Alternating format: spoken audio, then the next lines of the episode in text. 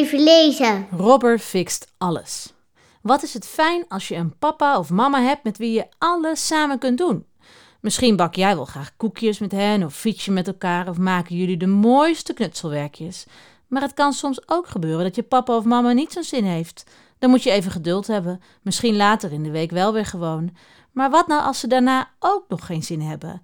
En een week later nog steeds geen zin, als je papa of mama eigenlijk liever in bed blijft liggen en helemaal niet meer vrolijk is. Dat moet wel heel erg moeilijk zijn. En jij, je wilt wel helpen, maar je weet niet hoe. Dat gebeurt ook bij Robber. Haar vader heeft een fixwinkel waar mensen hun kapotte spullen brengen. En al die spullen worden door Robber en haar vader gefixt. Het is echt hun hobby. Eigenlijk zijn ze heel gelukkig samen, totdat Robbers vader op een dag opeens niet meer zo gelukkig is en zijn bed niet meer uitkomt. Robber probeert van alles te doen om haar vader weer te fixen. Zo fixt ze een mixer en maakt ze er soep mee.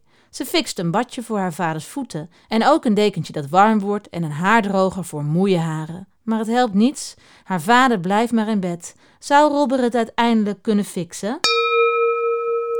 Robbers vader leest het boek. S'morgens, s'middags, s'avonds, elke dag.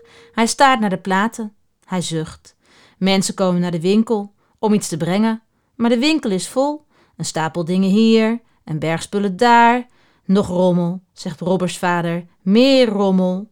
Robbers vader werkt traag. Heel traag. Maar Robber wil fixen. Ze ziet een zetel zonder poot. In de stof zit een gat. Ze neemt een hamer voor de poot. Ze neemt een naald voor de stof. De naald valt, de naald is zoek. Robber geeft het op. Dat doet ze nooit. Maar ze is alleen, ze heeft geen zin.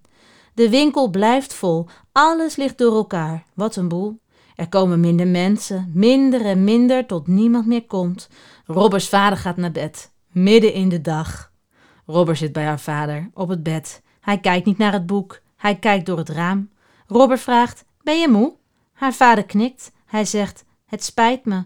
Robber voelt een traan. Ze wist die weg. Ze denkt na: Jij fixt niet, zegt ze, dus ik fix jou. Klaar.